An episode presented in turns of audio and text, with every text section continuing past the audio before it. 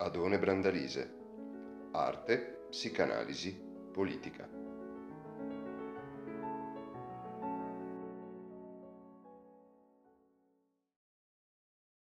di difesa del territorio e quanto Zanzotto abbia uh, fatto proprio negli ultimi anni della sua vita sia diventato il collante per i comitati veneti, così come Asor Rosa era stato, è stato il collante per i comitati toscani.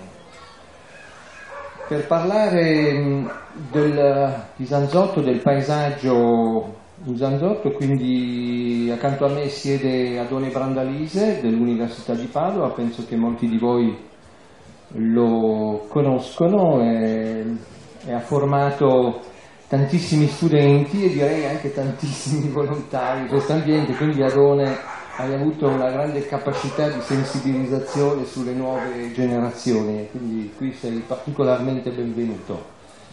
Um, Ennio Sartori che eh, Vicentino, mentre tu Adone sei feltrino mi pare, vero? Eh, di famiglia feltrina.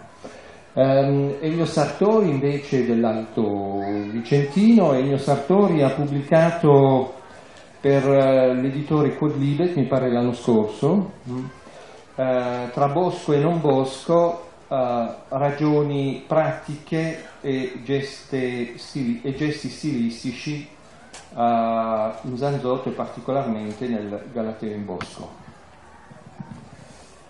E poi Giovanni Todescato uh, che ci regalerà alcune letture appunto coordinate con Ennio Sartori di alcuni testi di Zanzotto in modo che potremo vedere in uh, progress proprio anche le analisi e l'interpretazione di questi testi. Quindi io passerei subito la parola a Adone Brandalise. Grazie, grazie per eh, l'invito. Eh, poc'anzi eh, François eh, generosamente mi attribuiva un ruolo di formatore di coscienze sensibili a tematiche come quelle che qui sono protagonistiche.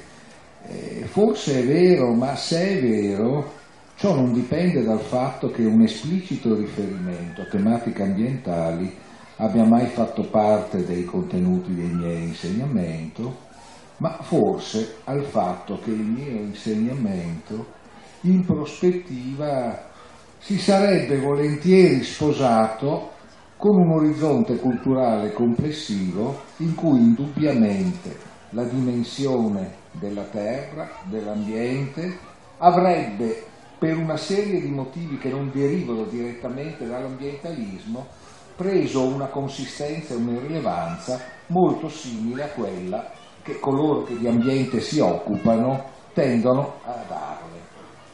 Eh, insisto su questo punto solo per qualche istante mentre i due amici che stanno per prendere la parola concertano le loro mosse, dopodiché riprenderò oh, sciaguratamente la parola alla fine, perché credo che in una situazione come questa possa essere utile e non disordinante che questo dibattito abbia un rapporto esplicito di raccordo con quello eccezionalmente interessante che l'ha preceduto.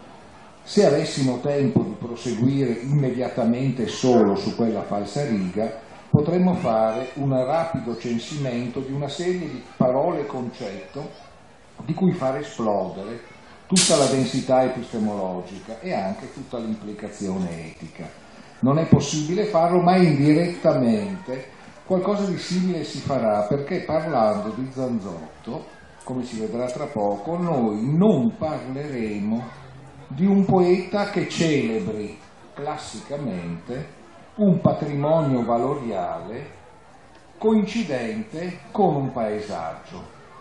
In altri termini, Zanzotto è rilevante per i temi che qui si trattano, non soltanto né principalmente perché è stata una personalità schierata, ma perché il lavoro intellettuale implicito nella sua opera poetica è un lavoro rivolto a costruire un rapporto col linguaggio che interferisca seriamente ed efficacemente con i processi che attraverso il linguaggio si traducono in trasformazione del territorio.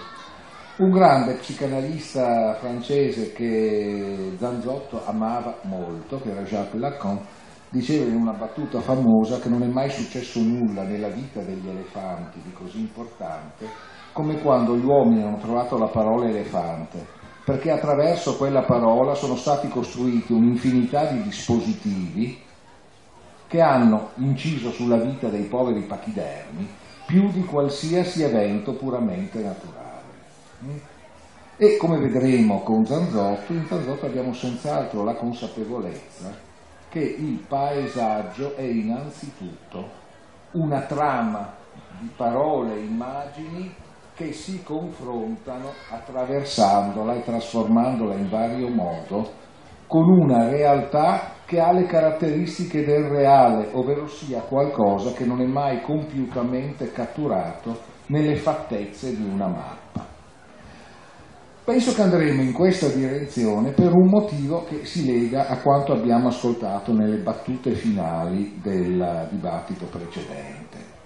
Io ricordo che una quindicina d'anni fa, quando ero in senato accademico a Padova, di tanto in tanto il preside di economia, che era un compagno di banco oltre che un vecchio amico, mi diceva, identificandomi come umanista, che forse noi avremmo dovuto organizzare un qualche corso di letture poetiche per i suoi studenti di economia per riuscire a strapparli dall'immersione totale dei loro algoritmi. Devo dire che stranamente io mi dimostravo un po' tiepido nei confronti di questa proposta, perché mi sembrava vistosamente troppo poco. E mi spiego. Prima eh, François eh, vi leggeva un bel brano di Otiero Otieri, quello avete sentito forse, quasi tutti eravate qui, no? quello in cui descriveva della famiglia che lavora tutto il giorno sta fuori casa tutto il giorno, casa in cui ha investito peraltro moltissimo, ed è felice e contenta. Felice e contenta, dopo un po' forse qualcuno si drogherà, eh, qualcun altro finirà dallo psicologo dall'analista, però contenta lo è perché questo flusso continuo, incessante di lavoro e di fare ha un nome che lo psicanalista di prima avrebbe detto in francese jouissance, e che noi traduciamo in godimento. Il godimento è irresistibile perché il godimento ha al suo cuore una gigantesca offerta, quella di avere il diritto di non crescere, di non esistere come soggetto, di non porsi il problema di se stessi come di un evento, quell'infinito godimento che c'è nel seguire il trend, nel seguire la, la corrente, di vedersi riempito ogni spazio della propria vita con un qualcosa da fare perché così si fa e che sta come un ciuccio nella bocca di un bambino. Mm? Prima si diceva eh, resistenza, già resistenza. È molto difficile resistere quando sembrano confrontarsi un fare e un non fare. La cementificazione di cui qui abbiamo parlato è per molti versi semplicemente la proiezione materiale di un'organizzazione della mente che nel corso di questi decenni ha deciso il livello di desiderio possibile praticabile rispetto a se stessi di intere popolazioni e ha deciso il livello della qualità delle risorse intellettuali che possono essere effettivamente vissute come un'impresa da parte degli esseri umani organizzati socialmente. Dopodiché, per quanto sia obsoleta, la vecchia citazione dall'Orson West, il quarto uomo, quella del piccolo aneddoto della, della rana e dello scorpione, no? in cui lo scorpione chiede alla rana di farlo traghettare in un fiume sulle sue spalle, la rana dice ma tu mi ucciderai perché sei uno scorpione e mi punge, poi lui dice no, capisci che se ti ammazzo mentre stiamo nuotando, muoio anch'io. La rana accetta, comincia a nuotare, dopo un po' la rana sente una terribile puntura e chiede allo, stroio, allo scorpione, ma stiamo morendo tutti e due? L'altro dice è vero, ma è la mia natura. Mm? Perché? Non so se c'è ancora Pannozzo, perché il tizio che in qualche modo sa che il fiume gli porterà via la casa che sta ristrutturando perché è in area golenale, non si trattiene? Perché è la sua natura, è la natura di tutta la sua organizzazione mentale, è la profonda solidarietà sistemica tra tutti i suoi gesti e la forma che ha preso la, l'utilizzazione, la valorizzazione complessiva delle risorse umane. Per questo prima, e trovo un elemento nel percorso zanzottiano, dopo lo vedremo, la cosa che mi, mi faceva resistere all'impostazione che era stata data dagli amici Panozzo e Valerani, che io ritengo assolutamente geniali nel lavoro che fanno, e di grandissima utilità, dichiaro un'assoluta gratitudine, era forse proprio la nozione di resistenza. Non si resiste, mai non si resiste. Ciò che sembra resistere è semplicemente qualcosa che si espande contro qualcos'altro nei confronti del quale in questo senso resiste. Tutto ciò che è assunto come ciò che dovrebbe durare così com'è a fronte di ciò che lo trasforma, è già perso. Tutto ciò che deve essere salvato è già perduto per il fatto stesso di essere concepito come da salvare. Come può conseguentemente essere salvato? Se viene compiutamente concepito come qualcosa che deve avvenire. Ma questo cosa vuol dire? vuol dire che fino a quando riteniamo che i fiumi non cementificati siano qualcosa che semplicemente prosegue una realtà fluviale come c'è stata prima, passa la cementificazione, perché la cementificazione è il fare, sono gli appalti, sono il lavoro dei tecnici, io vivo in mezzo agli amici scienziati, li ammiro molto, ma 9 su 10 irradierebbero la loro madre se questo fosse l'unico modo di avere dei fondi per fare esperimenti. Bisogna evidentemente che il fiume non cementificato, apparentemente così com'era, diventi parte di una realtà mentale largamente nuova, e allora ecco che le questioni di cui abbiamo parlato oggi si ritrovano incastrate in una questione più vasta, di che cosa vive questo paese? E non soltanto il nostro paese, quale livello deve assurgere la valorizzazione di ciò che siamo, perché tutto ciò che ci sembra antico diventi una parte essenziale del nuovo che vogliamo costruire. Mm? quanto devono cambiare i nostri stili di, vita, i nostri stili di consumo, il nostro modo di usare la nostra intelligenza, il nostro modo di concepire la nostra remunerazione. Mm? Qui c'è, volendo, la formula infelice per la sua vetustà, il problema di un'imponente ecologia della mente, mm? da cui dipende la possibilità di dare un senso alla salvezza, non mera salvezza, di ciò che c'è. Se no, veramente, so, Panuozzo diceva benissimo, hanno distrutto un ter- una quantità di terreno equivalente all'Abruzzo e al Lazio, ma quanto me ne frega? Mediamente gli italiani non sanno dove è il Lazio, non sanno dove è l'Abruzzo, non sanno quanto è grande, pensano che lo Yemen sia in Russia e che l'Etiopia fluttui nell'Oceano Atlantico e soprattutto non sanno cosa tutto questo abbia a che fare con loro. Evidentemente tutto questo deve diventare qualcosa che riguarda il loro accadere, il loro poter provare un piacere.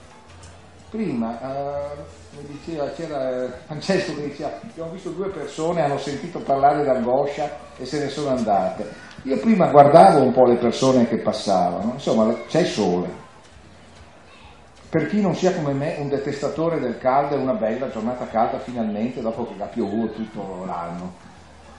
Alcuni erano accompagnati da un individuo dell'altro sesso o anche del loro con il quale potevano avere un rapporto felice. Perché costoro dovevano decidere di fermarsi ad ascoltare? Possono fermarsi ad ascoltare soltanto se intuiscono, sarebbe bello che lo facessero, che queste cose di cui stiamo parlando hanno un decisivo rapporto con la possibilità di dare una qualità a quelle cose che forse faranno mangiare, avere dei rapporti sessuali, divertirsi, vivere. Hm? Quando l'energia e la vitalità che si investe in queste cose scopre di avere bisogno di passare attraverso un certo uso del cervello per dare più piacere e avere più forza. Hm? Su questo probabilmente allora bisogna non soltanto resistere. E, e, questo probabilmente mi sembra, e passo la parola a Ennio e eh, agli altri amici presenti, eh, questo forse è qualcosa che oggi per il momento è testimoniata in una forma ardua, difficile e ancora troppo debole dalla poesia, quando la poesia sa di essere una cosa, una di quelle cose che in qualche modo devono essenzialmente testimoniare una verità che poi il pensiero, le varie forme di pensiero, le varie forme di sapere dovranno a loro volta ricevere come qualcosa rispetto alla quale non si può mentire. Zanzotto, lo sentirete adesso, mette assieme un'infinità di cose che i saperi separano, non possono che separarle. Ci fa con un flash vedere come stanno assieme nella vita. Il nostro problema è quello di organizzare il gioco dei nostri saperi al fine di non dimenticarsi ciò che vediamo quando la poesia ci parla e lavorare nella nostra dimensione in maniera coerente. Sotto questo profilo il lavoro che alcuni geografi come i presenti hanno fatto per mettere la dimensione della conoscenza letteraria del territorio come una delle articolazioni dello stesso sapere geografico è una delle dimostrazioni di come su questa via si possa cominciare ad andare, insomma. E lo si è fatto da qualche anno. Grazie, passo la parola.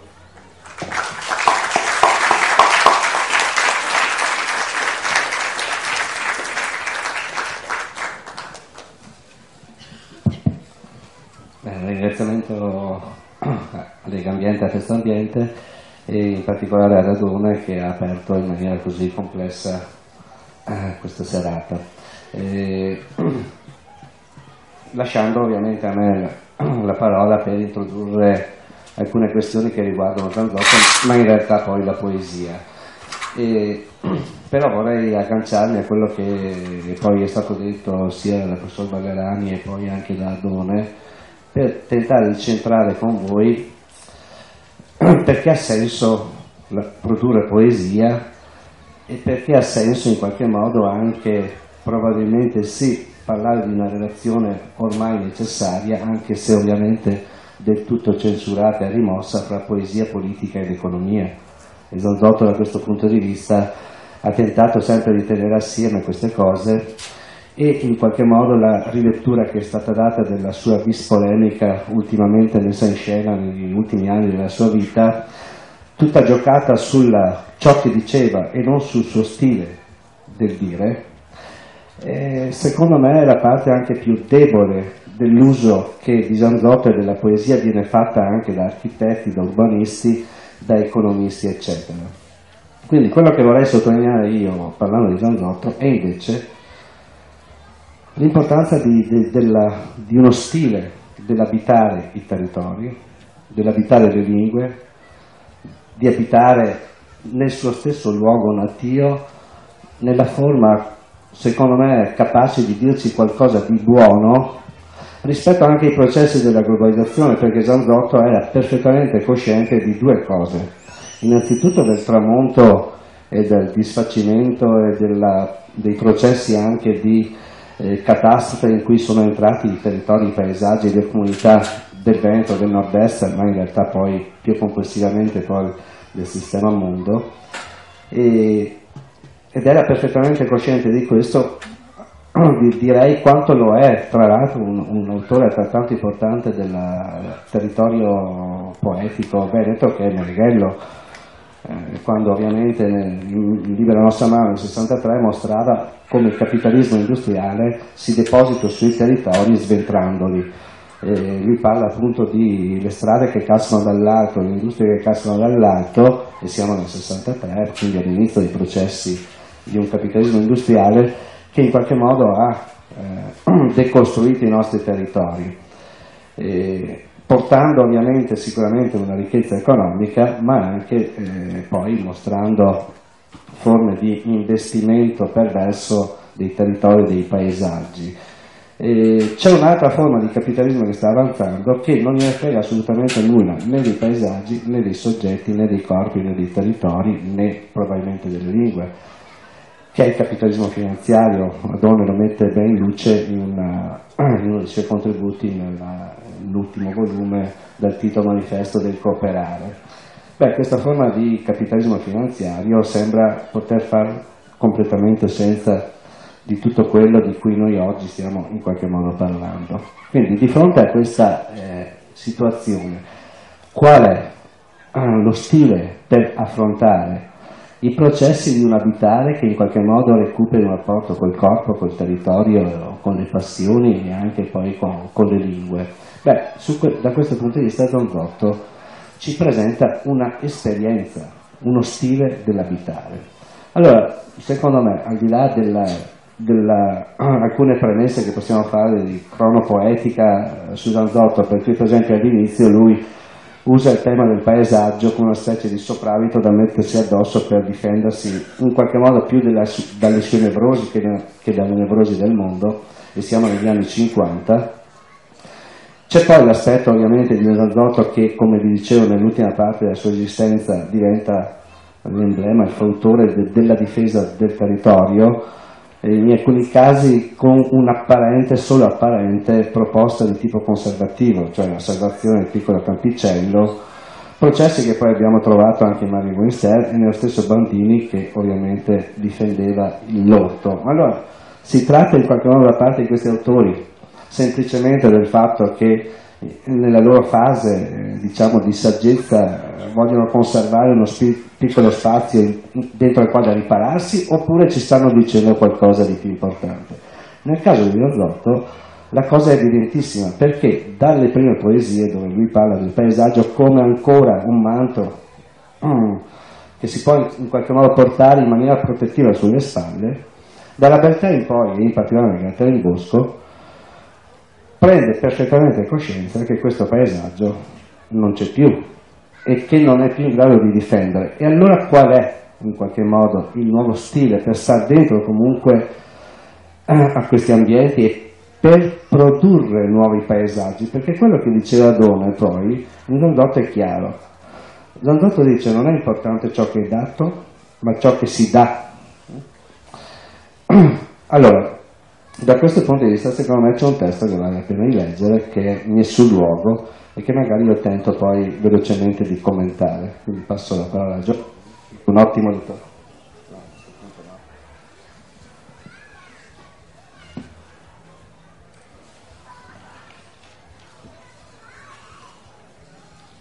Tra tutta la gloriola messa a disposizione del succhiante e succhiellato verde di radura tipicamente montelliana, circhi in ascese e discese come gale, arboscelli di pini, stradine laici affastellate, poi sciorinate in una soavissima impraticità. Ah, veri sospiri, appena accennati, eppur più che completi, lietezza ma non troppa, come un vino assaggiato e lasciato zic a metà dall'intenditore che subito via sgroppa, vaghezza, ma certo intrecciata di imbastiture e triangolazioni, di archeggi e poi amplessi boschivi, e così che bosco e non bosco inquieta pazzia tu coltivi. Ed è così. E ti senti nessun luogo, nessun luogo avverbio, mentre senza sottintesi di niente in niente distilla se stesso, diverbio e invano perché nessun luogo, mai a nessun luogo è equivalente, e perché qui propriamente c'è solo invito al luogo, c'è catenina di ricchezze e carenze, qua e lì, lì e là, e, e chi vi farà, vi farà. invito non privo di linee moine in cui ognuno dovrà trovarsi come a mani, pampini, giunte, inserito e altrettanto disinserito per potersi fare in ultimo test di succhio e succhiello, farsi ialina, taccola, gocciolo di punto di vista, tipico dell'infinito quando è così umilmente irretito. Gale, stradine, gloriole, primaverili virtù, ammessa conversione a U, ovunque.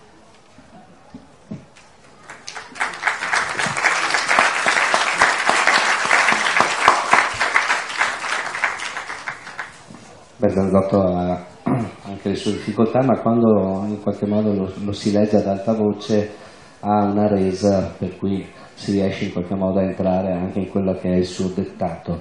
Ma io volevo solo fermarmi proprio a commentare eh, alcuni versi di questa poesia. Ad esempio quando lui dice è così che bosco e non bosco, inquieta pazzia tu coltivi. Poi partiamo anche dal titolo, nessun luogo. Potremmo tradurlo in nessun luogo, ma eh, è una parola anche dialettale, ma richiama anche nessun logos, come dire che non c'è nessuna ragione in qualche modo precostituita che ci possa difendere da quello che in qualche modo ci sta avvenendo. Non c'è nessuna, non c'è un luogo che ci possa proteggere perché l'unica condizione in cui ci troviamo, soprattutto oggi, all'interno dei processi della globalizzazione, in cui, come si suol dire, i luoghi sono in qualche modo i luoghi quelli che noi riconoscevamo come luoghi rassicuranti e che probabilmente non lo erano assolutamente quando pensavamo questa cosa qua.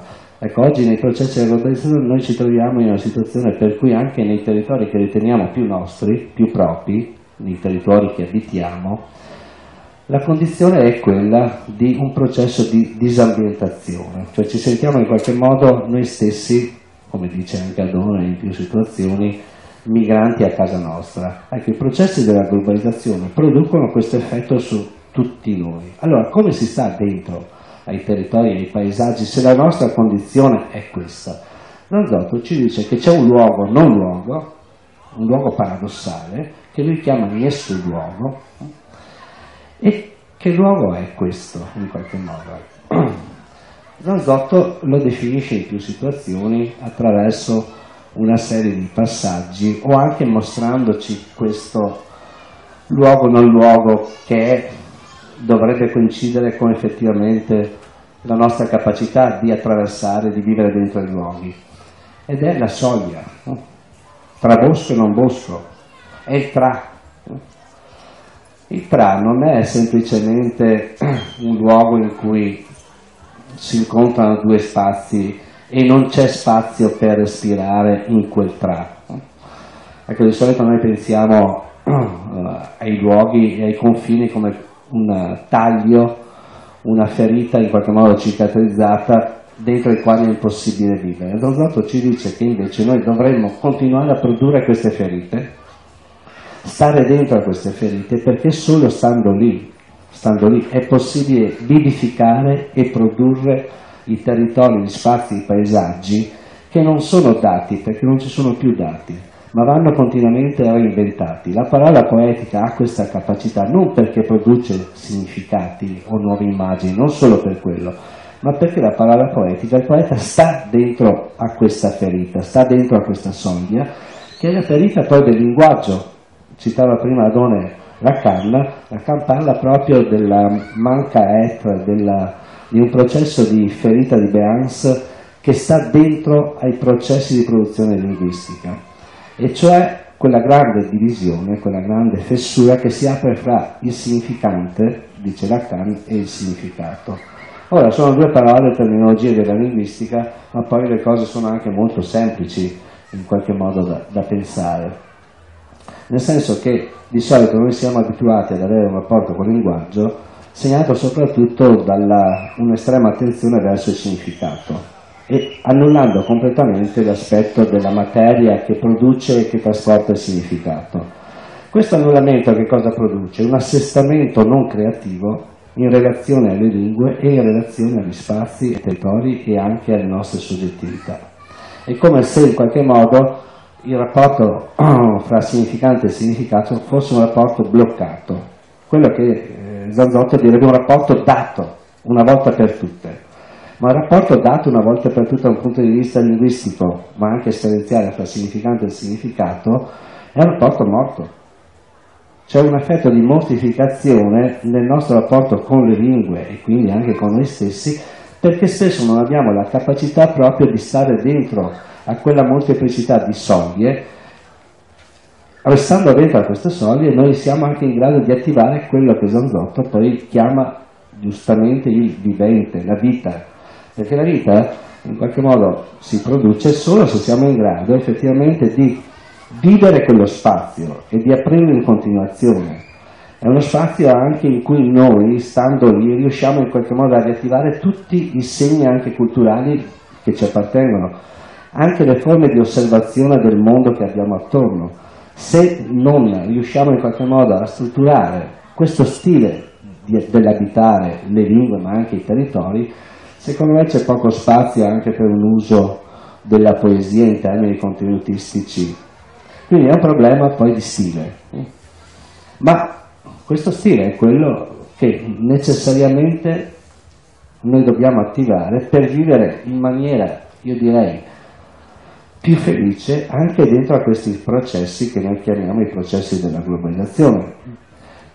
Ma quando dico felici intendo vitali essenzialmente. La vitalità si esprime se si è in grado effettivamente di produrre poi continuazione, in continuazione, attraverso il linguaggio attraverso anche ciò che noi siamo, i paesaggi che non sono precostituiti, ma dobbiamo continuamente reinventarli, anche in rapporto al proprio luogo nativo.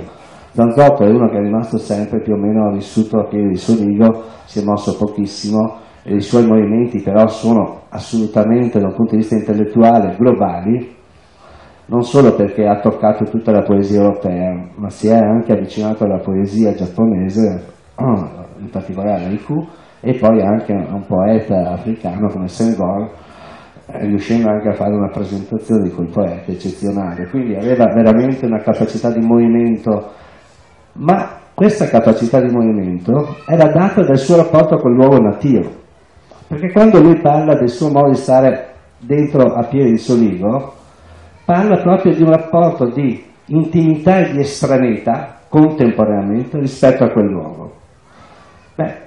Lui sta, sta parlando del tra, sta parlando di uno stile dell'abitare che deve tenere insieme intimità ed estraneità in maniera ossimorica nello stesso momento, simultaneamente, in maniera paradossale, perché questo permette di riaprire la capacità anche di vivere il proprio territorio in maniera continuamente viva.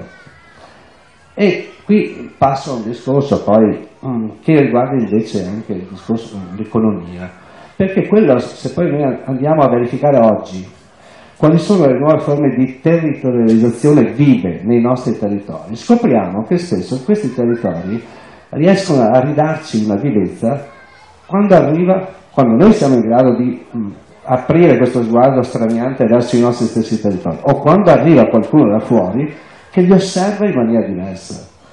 Cioè sta, quelle persone che, che, sono in grado di far scoppiare di nuovo il rapporto semiotico fra significante e significato, perché quando parlo di rapporto semiotico parlo anche delle culture.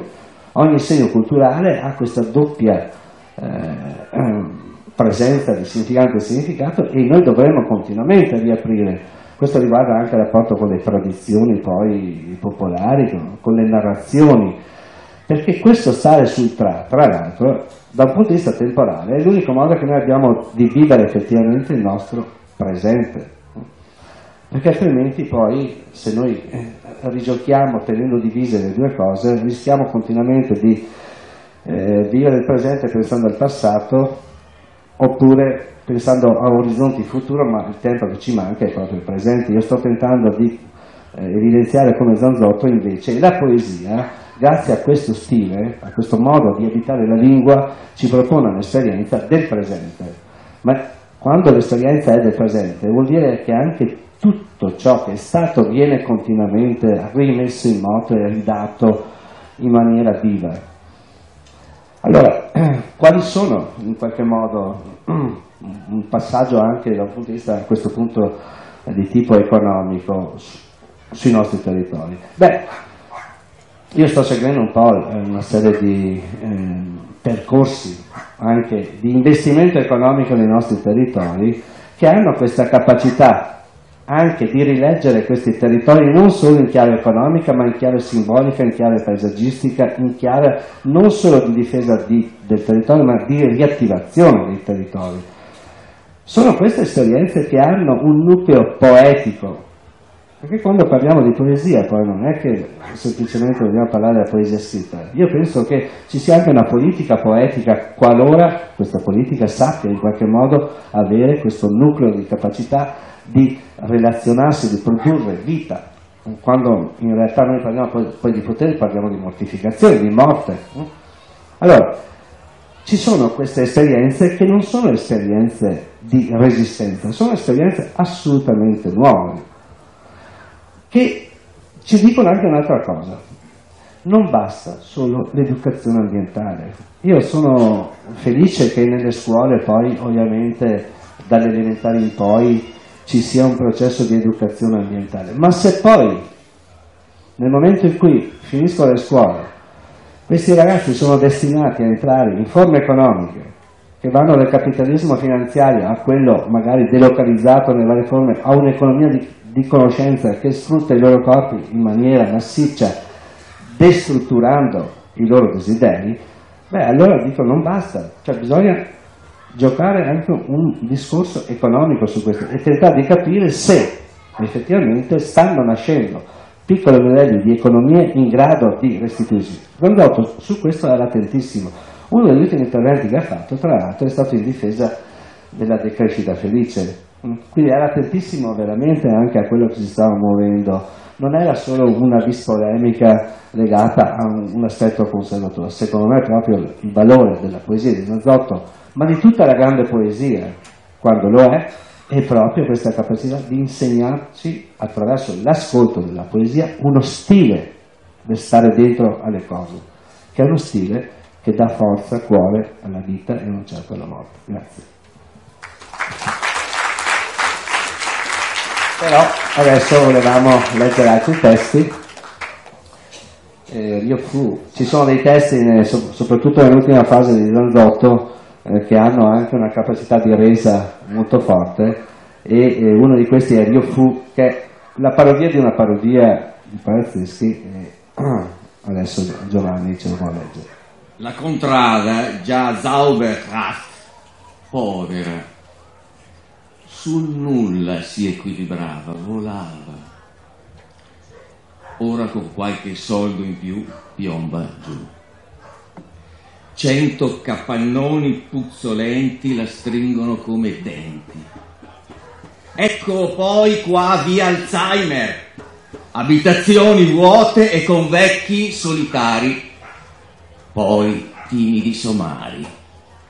Ecco via Catarro, via Borderline, interquos ego. Con un piede sull'ultraconfine Ecco là l'associazione giovani mafiosi nostrani e ultramontani. A spargere becchini di peste ai bambini, figli unici che domani, se mai si uniranno di un colpo solo, elimineranno col loro figlio unico metà abitatori e i restanti saranno ancora più rapidi nel farli fuori. Ma su tutto il paese vigila un gran capo balinese, chissà se nemmeno ce l'ha una grande città.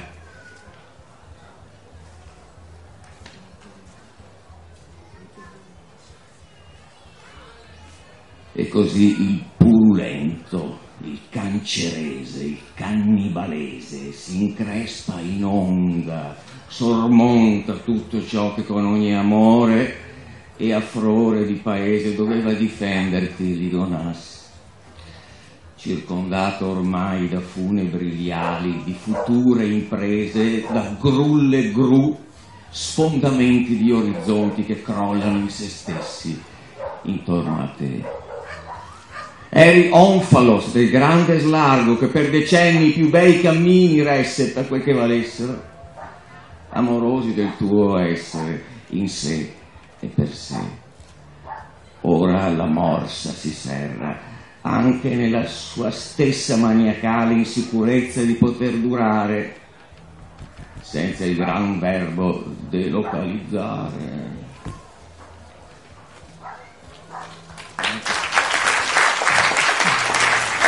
Finita così, rendiamo onore a Zanzotto perché ha voluto un'altra strofa, grazie. Resta il tuo nome, finalmente espresso sull'arca che fosti dopo tanta latenza, un'inutile alzabandiera in una cosca sera che tutto copre in pece di demenza. Vado avanti, sempre sulla stessa onda. Mentre tanfo e grandine e gumuli di guerra, mentre tutto trema nel delirio del clima e la brama di uccidere maligna, inventa, inventa, rari sono i luoghi in cui resistere. Luoghi dove muse si danno convegno per mantenere l'eco di un'armonia per ricordarci ancora che esiste il sublime, per risaltare gli antichi splendori ed accogliere nuove vie di beltà. Raro, pur sempre, e sepolto nelle selve d'ombra di armi totali un luogo, e ora rinasce e tenta difenderci dall'ira del cosmo.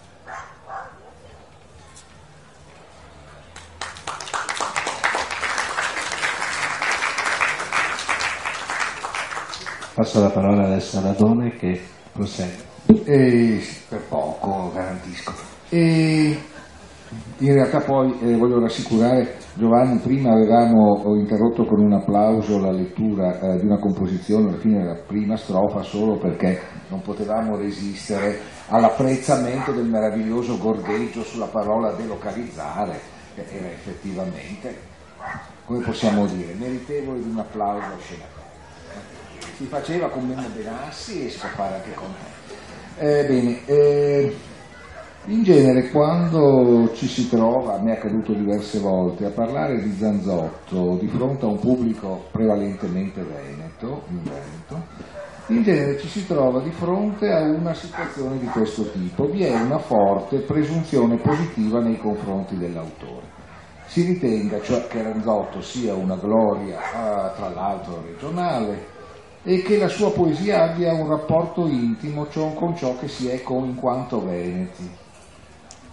E nello stesso tempo poi in genere il pubblico è eh, messo a disagio nei confronti dello slancio legato a questa convinzione dal fatto che i versi di Zanzotto vengono vissuti come non semplici.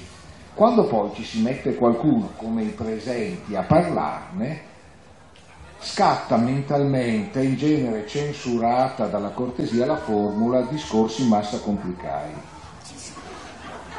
Eh, in realtà eh, questa circostanza va adeguatamente valutata.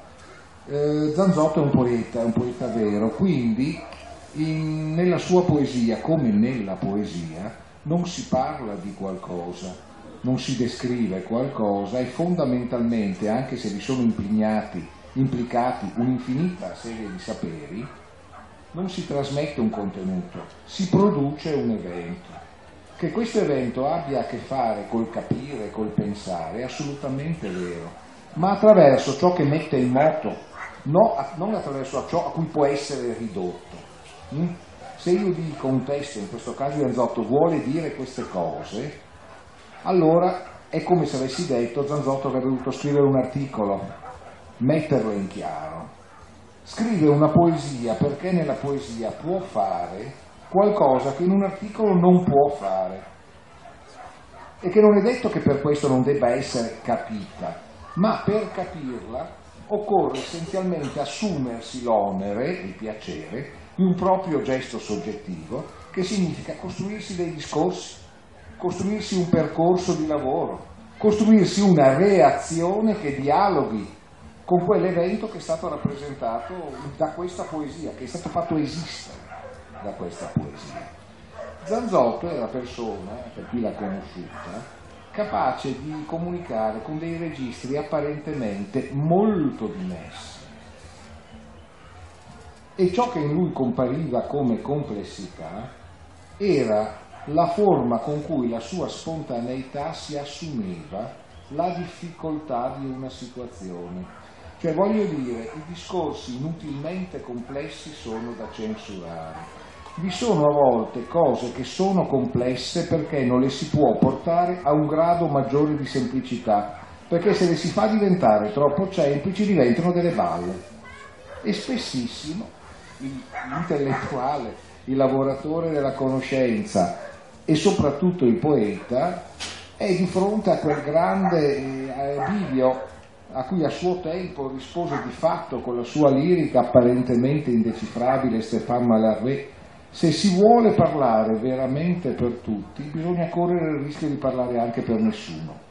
Se si vuole parlare per molti ci si fa una ricerca di mercato e si dicono le cose che si, si crede piacciono a molti ma se la ragione della poesia sta nel tentare di far produrre qualcosa di vero, bisogna farsi carico di quel grado di complessità che il reale ti impone per non poter fuggire dalle tue parole. Ora, Zanzotto è un aneddoto che mi capita spesso di raccontare perché spiega molto era legatissimo a Pieve di Solivo, la ricordava prima benissimo Ennio, però era nello stesso tempo un intellettuale con frequentazioni che lo portavano all'interno di geografie della mente divaricatissime, non era né esotismo né bulimia culturale. Paradossalmente questa era una necessità del suo essere a piede di Soligo, quella piede di Soligo da cui, come, si è, come è noto, lui non poteva staccarsi, pena il non poter scrivere. Andrea è stato in moltissimi posti, ci andava anche volentieri, ma lo diceva, non scriveva una riga se non era piede di solivo. Lui una volta appunto disse letteralmente una conversazione che so di poter riferire, cioè mi non so bonde stare in te a gran città, mi non posso sopportare a gran città, e che so sta sie mesi in te a gran città. E mi sembrava di morire in te a gran città, ma scusa Andrea, dove sei stato? A Treviso. Treviso per lui era già la gran città, insopportabile. Dopodiché, nello stesso tempo, Andrea Zanzotto sapeva una cosa. E prima Ennio era stato così buono da citare un mio tormentone quando dico che siamo tutti immigrati non perché i nonni emigravano, ma perché la terra ci si è trasformata sotto i piedi noi qui siamo stati così comodi da poter emigrare stando in casa, perché il mondo si è trasformato, compreso il luogo dove stavamo da sempre, senza costringerci ad andare via, ma siamo emigrati, perché dalla Vicenza di 50 anni fa siamo emigrati. Tutta una serie di cose restano, ma la trama della nostra vita è cambiata. Tanto è vero che qualcuno dice la città non è più la stessa, è colpa dei negri. La città non è più la stessa perché la trama della nostra vita tra internet compagnia cantante, finanza e così via è diventata un'altra cosa, radicalmente un'altra cosa. Ecco, in realtà eh, Zanzotto sapeva che anche l'apparente idillio di Pieve di Solivo è un intreccio di momenti di trasformazione, è un intreccio di tempi. Eh? E che nel momento in cui lo si colga si può stare a piede di solivo in un posto ancora più piccolo, ma si avverte il movimento che lega l'apparentemente non variare di questa cosa a una dinamica mondiale. Per cui, come necessità interna di una sua riflessione poetica, comparivano momenti dei più apparentemente complessi e metropolitani della cultura mondiale non era un andare fuori dalla piccola patria, era un tentativo di starci veramente, sapendo che chi crede di starci veramente, ritenendo che gli basti parlare il dialetto di Pieve di Solido non andare mai molto fuori e andare a mangiare in quei quattro ristoranti che ci sono, crede di essere fedele, ma in realtà sta cooperando al fatto che questa cosa si dissolva, perché non riesce a interferire col movimento che la fa essere quella che è. Mm?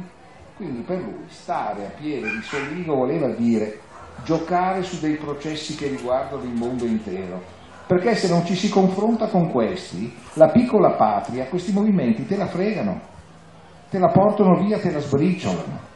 E se non si sa inventare un senso per il luogo dove sei, che non sia solo la memoria del senso dei nonni, la pietas nei confronti degli avi cede, cede, e cede a qualcosa di molto vasto, anche se poi magari la faccia sarà quella di un assessore e di due imprenditori che ti cementificano il tuo paesaggio e pensi addirittura che siano loro l'anticristo.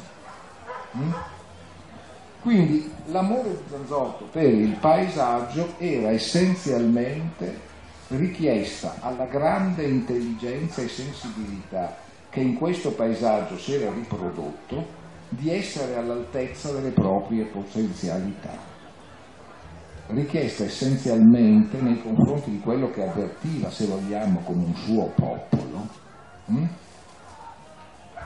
che insomma sapesse fare i conti con quanto veniva evocato dai suoi versi così complicati, perché a furia di ritenere troppo complicate le, le cose troppo complicate, si finisce di fare la fine dei troppo semplici.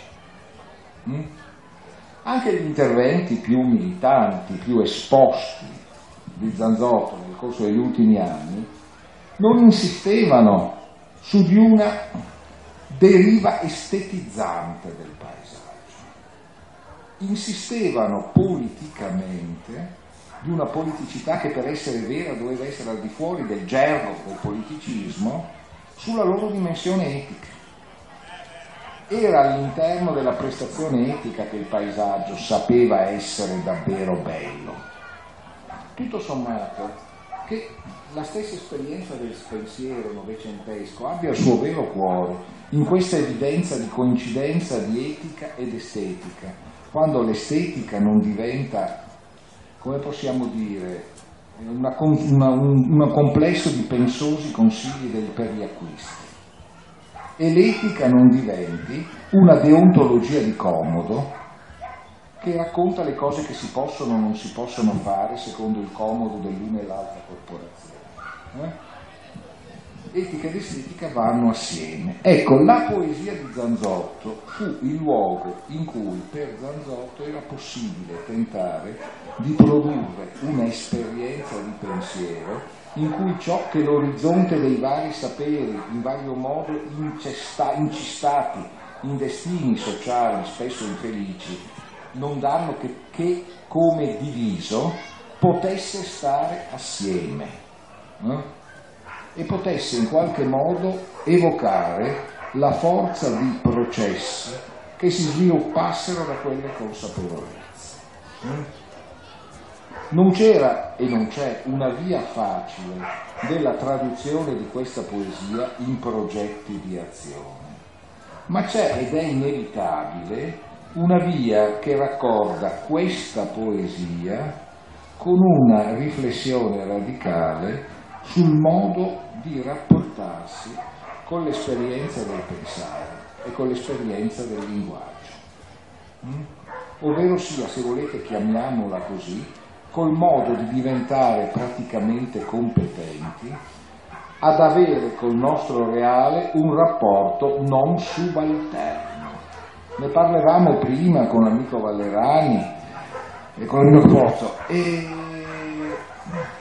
o si pensa che si possa soltanto resistere, resistere con dignità, resistere con pulizia morale, resistere dicendo alcune verità alla forza di grandi poteri che ci travolgono Oppure bisogna pensare che quei grandi poteri, quelle grandi forze sono qualcosa che noi possiamo capire nel loro prodursi con che noi possiamo interferire con i modi in cui l'umanità viene catturata all'interno di questi percorsi, che siamo in grado di offrire alla voglia di fare, ad esempio, dei percorsi diversi da quelli che propongono a chi ha voglia di fare delle azioni sciagurate. Mm? Possiamo, in altri termini, dire che chi ha voglia di costruire può fare cose diverse che costruire cose inutili e dannose? Si può. Beh, la poesia di Zanzotto sta a testimoniare che è possibile un pensiero che offra il desiderio di fare, di contare, di agire qualcosa di diverso da un agire pur che sia al servizio di qualcosa di cui sarai soltanto un servo autolesionista. Su questa via però effettivamente Zanzotto si muoveva con eh, la luminosa consapevolezza, poetica anche questa, che come tutte le cose serie questa partita non ha un risultato sicuro e tantomeno un risultato certamente positivo. Mm?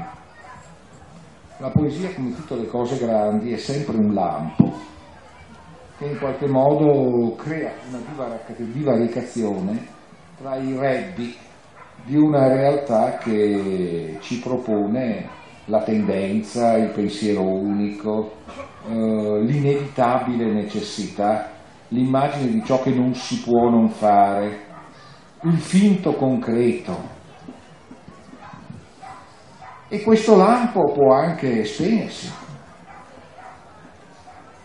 Forse qui abbiamo il problema di divaricare un mondo, di sviluppare un mondo di buone intenzioni di giusti desideri verso una pratica che intellettualmente e materialmente sia così forte da offrire qualcosa di più a chi vuol vivere di una vita al servizio di ciò che fa morire ma non è mica facile. Vale, Elio si laureò con me su Benjamin tanti anni fa, la munizione beniaminiana, se vince l'anticristo non sono sicuri neanche i morti nelle loro tombe. Mm? Se volete una declinazione più semplice, se si comincia a licenziare la manetta e a liquidare i diritti, non sono più sicuri neanche i pensionati a cui la pensione sta venendo liquidata. Grazie.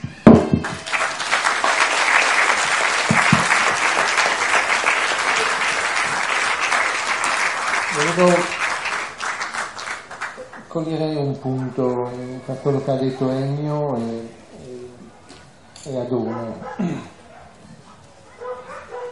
In, un, in una denunciata all'interno anche dei testi che ha letto Giovanni, delocalizzazione, appunto poi il gorgheggio e, e quel, proprio quel gorgheggio con cui si canta, no? si cantava la parola delocalizzazione come qualcosa che portava, no? qualcosa che portava anche ricchezza, no? almeno la ricchezza di pochi. Davanti a, ad una delocalizzazione, deterritorializzazione, ah, che è globalizzazione, metropolizzazione, l'orrore della grande, città, della grande città che per Zanzotto era Treviso. Um, il lavoro del poeta, in questo caso parliamo di poeta, visto che parliamo di Zanzotto e non di scrittore in modo generico, anche di saggista, attraverso questi percorsi, come hai ben sottolineato, eh, internazionali, di poesia europea, di pensiero europeo, è stato un poeta che ha approfondito molto Lacan in epoche poco sospette, no? anche un avventuriero in questo senso. Um, in questi percorsi vasti, in quella vastità di letture, c'è da parte del poeta Zanzotto e del saggista Zanzotto il riterritorializzare, no? quel partire da Pieve di Soligo, rimanere a Pieve di Soligo rimanere radicato su questo territorio, su questo suo territorio, la possibilità di evitare un'ulteriore deterritorializzazione, del, in questo caso appunto di cancellazione del territorio, e quindi portare a sé, ridisegnare dei contorni, ma dei contorni, come dicevi bene tu, cioè che non sono il stare dentro a qualcosa, perché se sto dentro rischio di offrire eh, il, il, fianco alla deterritorializzazione, di nuovo, devo stare proprio sulla soglia. No, quel, e di solito chi sta, come appunto nella antica, Apollo è il dio della soglia, no? colui che sta fra la non città e la città, quando la non città era visto allora come l'elemento negativo, il pericoloso, no? Ulisse fuori dalle mura, fuori dalle mura di Troia accade il peggio, no? poi dopo il peggio arriva all'interno delle mura.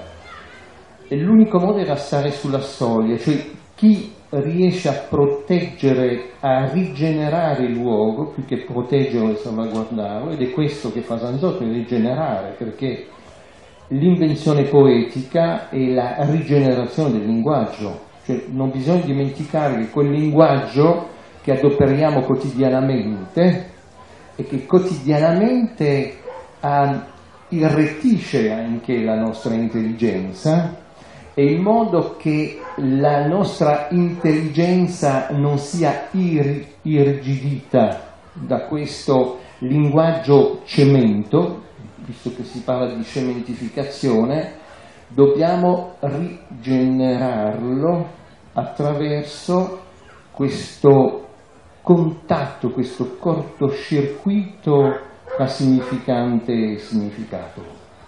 Quindi la, la grande ripensamento di eh, Zanzotto, ripensamento, approfondimento di Zanzotto della questione lacaniana, no? di cui tu accennavi, ha spiegato molto bene. E vorrei chiedere a Ennio, um, che è anche collegato anche con le tue altre attività, tra l'altro, no? tu parlavi di rigenerazione del luogo, la questione della territorializzazione in una fase di, eh, quindi di ridisegnare i termini, i confini, um, nella fase attuale, cioè la lezione di Zanzotto per rapporto a ciò che tu, Ennio, ognuno di noi nella nostra vita quotidiana, ognuno di voi può recepire. No? Cosa può recepire di Zanzotto poeta non solo soltanto attraverso ciò che dice, ma attraverso, ma attraverso l'etica del suo fare uh, per ognuno di noi.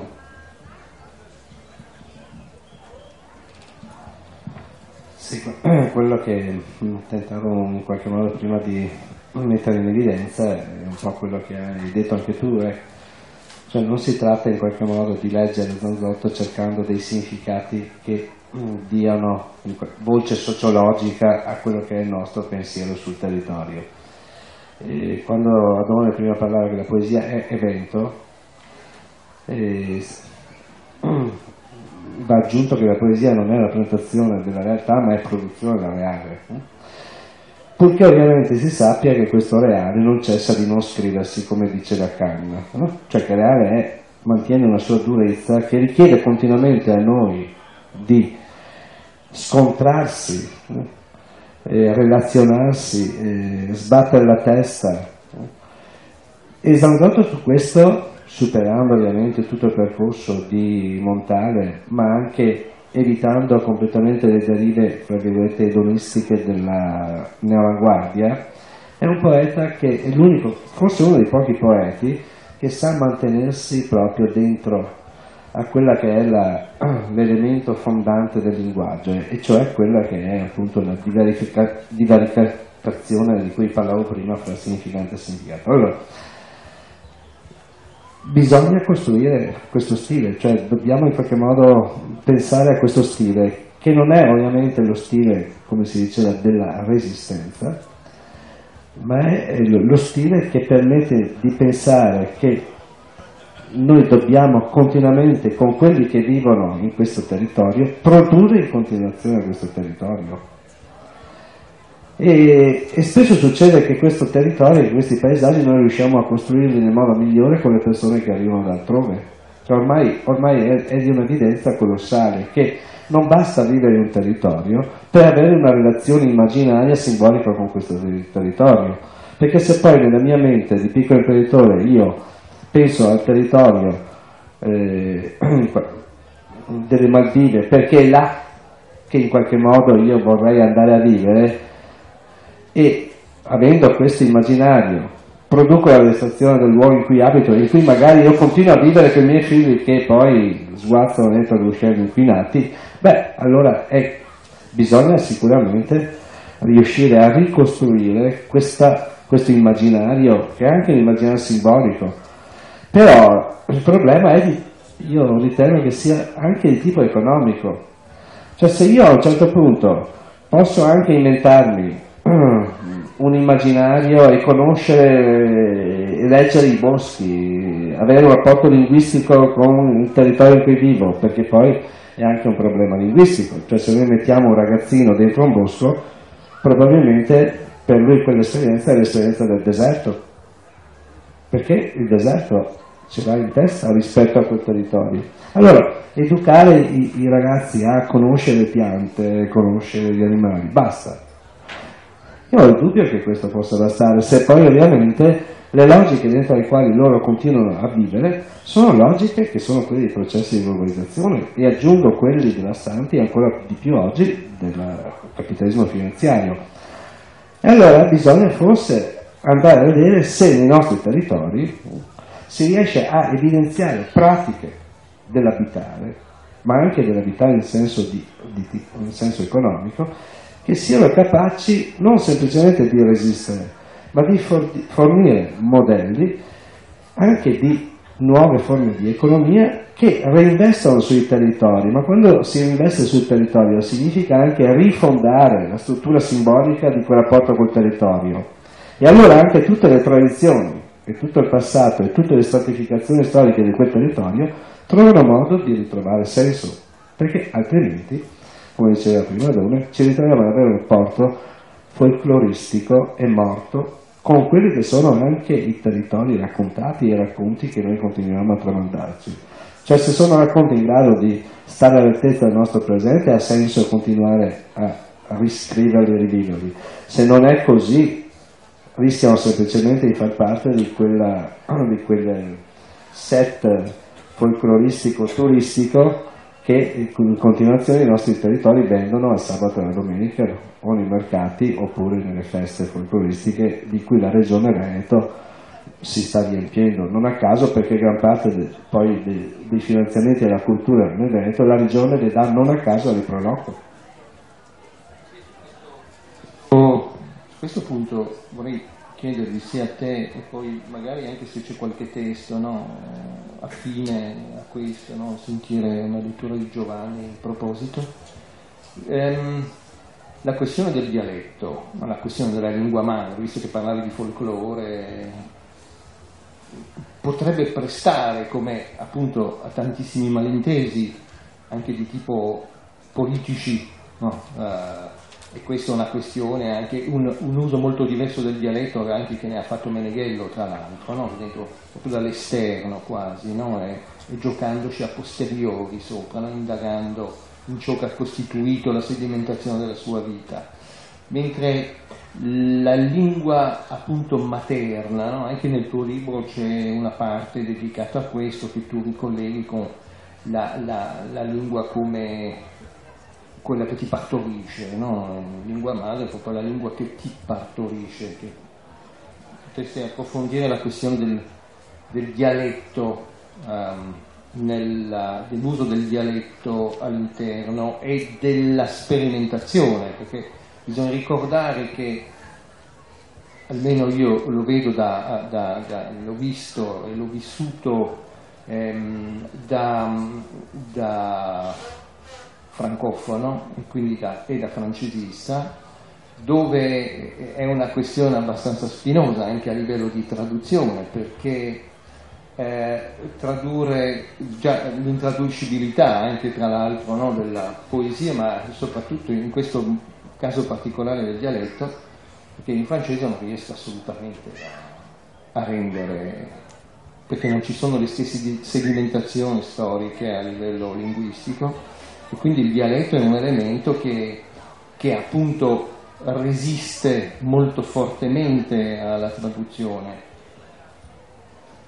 L'indice di esistenza, visto che potrebbe essere la cosa diversa della resistenza, no? fare esistere, esistenza del, del, del tra a partire dalla lingua madre.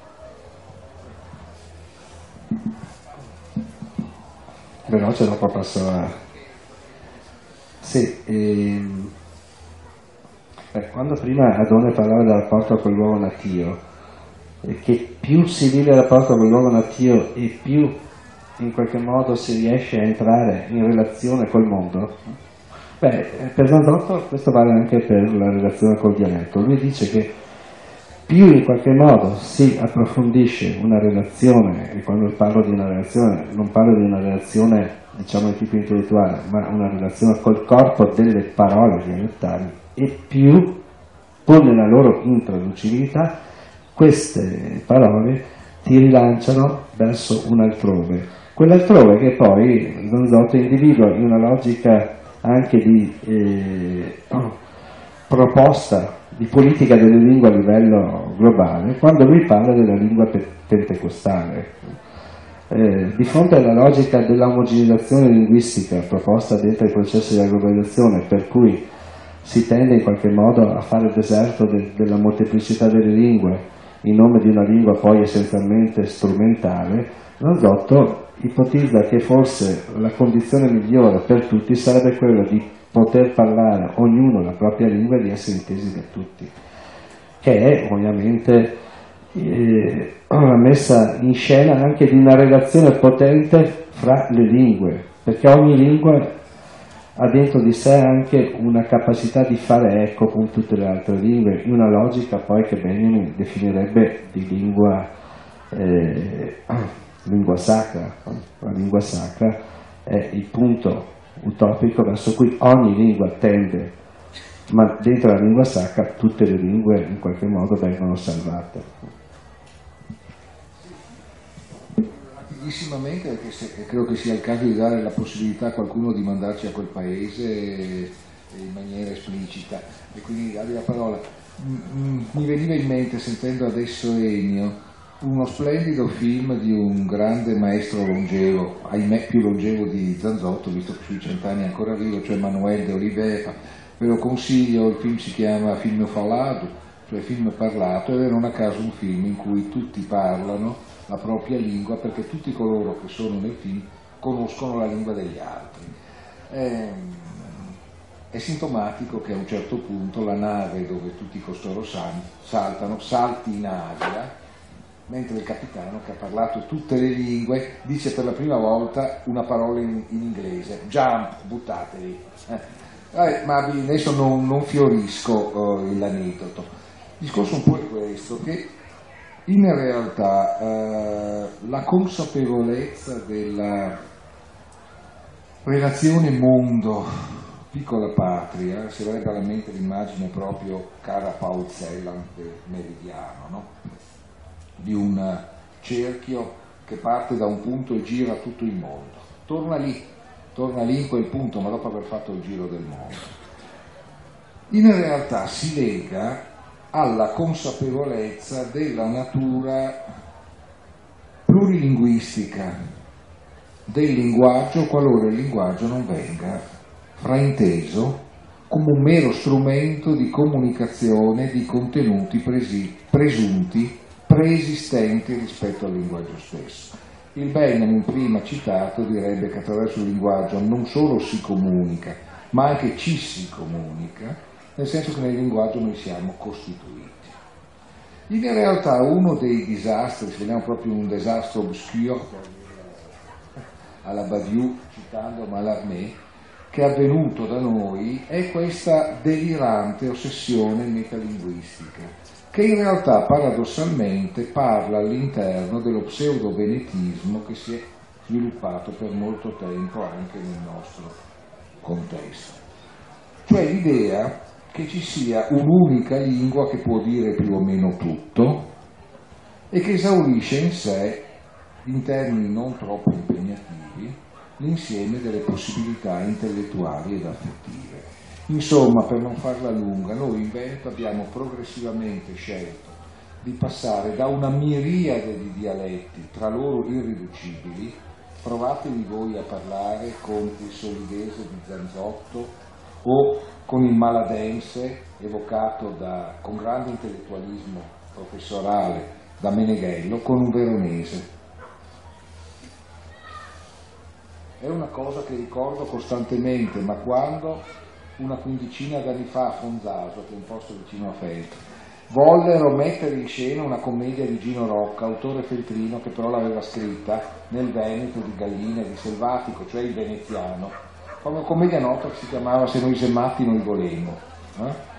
L'hanno tradotta e il titolo suonava Se noi emmat noi olon. E non è la stessa cosa, ve lo garantisco. Rispettare il dialetto significa rispettare il fatto che il dialetto, come diceva Meneghello, cambia dal lato destro al lato sinistro della stessa stanza. Irrigidirlo come una lingua che rompe l'antica tradizione plurilinguistica di una regione dove si parlavano molti dialetti, l'italiano come una lingua straniera, ma come una lingua presa bene in genere, e spesso il latino, quando si era un po' studiati, e anche un po' il francese, come dimostra l'eccellenza francese di molti scrittori e intellettuali veneti, a una lingua dove sostanzialmente si parla un italiano cattivo perché è imbastardito da un dialetto che non si sa più parlare bene. Questo perché? Perché si riteneva che bastasse questo in un mondo in cui la località è ridotta essenzialmente al prodotto interno lordo della regione, hm? si ritiene sostanzialmente che questo basti, che l'esperienza intellettuale che serve per governarci e vivere sia quella. Qualcuno dovrà prima o poi fare i conti di ciò che a questo ha significato in termini di strategia di sviluppo del Veneto. Qualcuno dovrà capire quanto questo, unitamente alla disponibilità di economisti squillo, a ritenere che la piccola media industria sia sempre bene, splendida, ovunque e copiata in tutto il mondo, ci ha portato adesso ad avere un sistema economico difficilmente difendibile. Qualcuno che ha raccontato per molto tempo che la razza Piave aveva una superiorità etnica testimoniata dalla sua, dalla sua incapacità di parlare l'italiano in maniera decente, e che era essenzialmente per la qualità intrinseca della razza Piave che si aveva un successo economico, non perché c'erano le subforniture della Germania, non perché si poteva giocare sulla svalutazione, eh? non perché c'erano tutta una serie di condizioni al contorno, che quando se ne sono andate hanno lasciato la razza Piave piena di virtù reali, disarmata dalla propria stessa ideologia, dalle balle con cui si, ci si era autoincantati. Eh? Tutto questo significa una cosa, non parlare più davvero il proprio dialetto, perché io ricordo i vecchi dialetti veneti, si potevano fare mille cose con i dialetti veneti, si poteva fare l'epica, il comico, l'alto e il basso, e si potevano parlare le altre lingue. Mm? E la rinuncia a incrociarsi con l'italiano e con le altre lingue dei livelli alti. Questa è stata la proposta rispetto alla quale ha disertato, non a caso, e questo Danzotto l'aveva presente, una parte significativa della nostra popolazione, perché noi continuiamo ad avere giovani molto intelligenti, che se non vengono uccisi in culla studiano con grandi risultati, questa è una, ragione che ha, una regione che ha un forte tessuto umano ricco di qualità e di potenzialità, nonostante tutto e nonostante tutto Zanzotto testimoniava come un'estrema fedeltà ad un mondo originario, concepito però non come ciò che c'è già, ma come ciò che accade quando lo si sa concretamente fare accadere, poteva sposarsi con quello che in maniera riduttiva noi chiamiamo grande innovazione.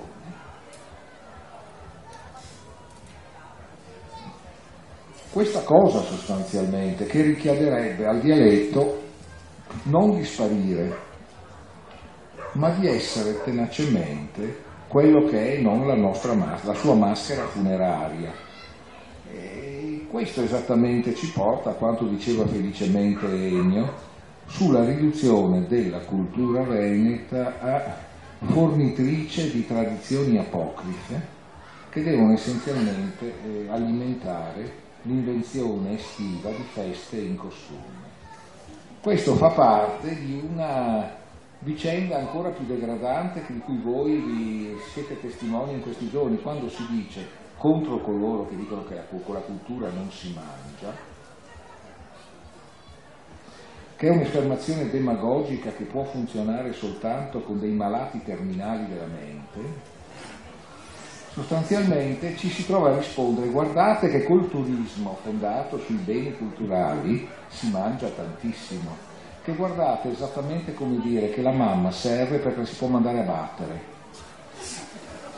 I beni culturali, i cosiddetti beni culturali, le opere d'arte e il paesaggio hanno un gigantesco valore economico perché sono articolazioni della nostra mente e la loro adeguata valorizzazione è quella che ci rende capaci di produrre o non produrre su altre cose. Tutte le cose sono importanti, non solo in sé, ma per tutto ciò che fanno nelle altre. Se voi fate sport, eh, la, il vero vantaggio dello sport lo sentite quando siete seduti come adesso, eh? nel senso che un'attività sia incorporata in voi e vi aiuta mentre magari scrivete leggete o fate altre cose. Il paesaggio non è utile soltanto quando viene qualche turista a cui lo vendete. Il paesaggio è soprattutto utile quando vi organizza la mente in maniera tale che vi rende capaci di produrre in maniera innovativa, di gestire i rapporti in maniera costruttiva, di avere esperienze linguistiche attraverso le quali si organizza una cooperazione che produce qualcosa di nuovo. Ecco, questo fondamentalmente era il plurilinguismo che opera anche nella tessitura così complessa della poesia di Zanzotto. Come dicevo, è vero, siamo costretti ad essere molto complicati quando ci avviciniamo a questa cosa. E nello stesso tempo non credo che ci siano vie che non siano quelle della ricerca di una complessità di relazioni che renda questo un gioco molto più diffuso e sotto questo profilo molto meno complicato. Qui dentro poi ci sta tutto, anche imparare, far imparare ai bambini come si chiamano i fiorellini e le piante, può diventare una cosa importantissima. Se si lega ad esempio a un altro rapporto con la cultura scientifica, con le matematiche, le fisiche, se si lega con un altro rapporto con l'esperienza del linguaggio se nessuno parte dal presupposto che Zanzotto è troppo difficile, che Dante è troppo antico, che il Petrarca è troppo complicato, perché questi sono soltanto modi di riconoscere che non si sa cosa fare di loro eh? e forse che non si sa molto semplicemente cosa fare, in generale. Ecco, Zanzotto essenzialmente testimoniava una via ardua e sua contro un'afasia diffusa mm? contro un diffuso non saper più fare nulla con la parola e attraverso il non saper fare più nulla con la parola non poter fare più nulla con le cose. Mm? Di qui si potrebbe partire per altri discorsi, ad esempio chiedersi cosa vuol dire in termini di catastrofe che troppi presunti esponenti significativi di questa società dicono che i nostri giovani dovrebbero o, immigrare all'estero o imparare ad andare in fonderia, le fonderie non ci sono più, o fare tutti i falegnami e non c'è posto per 800.000 falegnami in questo paese, essenzialmente perché ciò che sanno immaginare è un popolo di servi o di emigrati che sono le uniche forme che sono compatibili col permanere in una loro condizione di privilegio e di governo.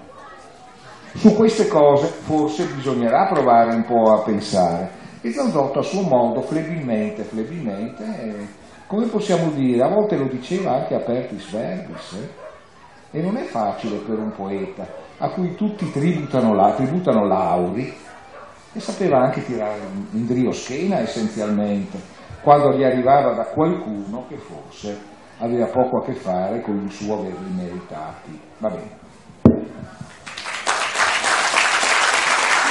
Io questo punto chiederei di un altro testo di sentire ancora Zanzotto e poi se c'è qualcuno che vuole dal pubblico intervenire tenendo conto che fra pochi minuti poi dovrà iniziare il dibattito successivo.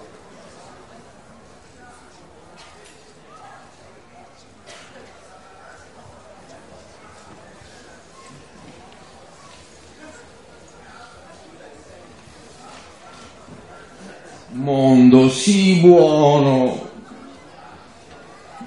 Esisti buonamente, fa che cerca di stendi, addini tutto ed ecco che io ribaltavo, eludevo e ogni inclusione era fattiva non meno che ogni esclusione. Su, bravo, esisti, non accatocciarti in te stesso, in me stesso. Io pensavo che il mondo così concepito con questo super cadere, super morire, il mondo così fratturato, fosse soltanto un io male sbozzolato, fosse io indigesto, male fantasticante, male fantasticato, mal pagato.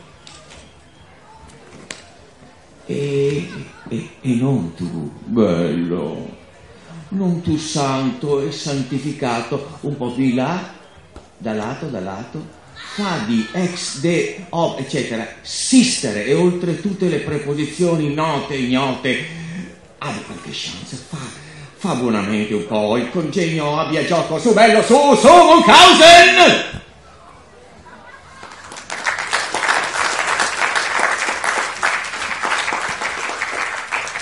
Se qualcuno dal pubblico vuole cogliere l'occasione di sentire ancora la fulgida parola di Adone o di Ennio e fare alcune domande o qualche quesito attorno a ciò a cui, di cui abbiamo parlato.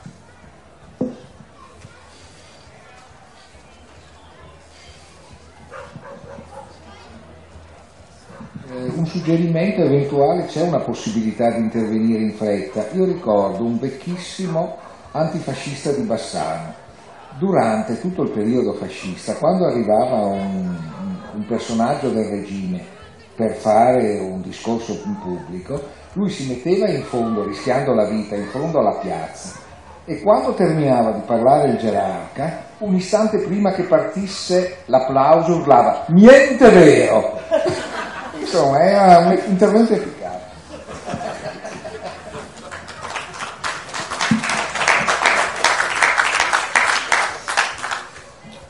Bene, Adone, Ennio vi ringrazio, ringrazio anche Giovanni e fra pochi minuti inizia il dibattito successivo, salviamo il paesaggio, ancora il paesaggio e la bellezza.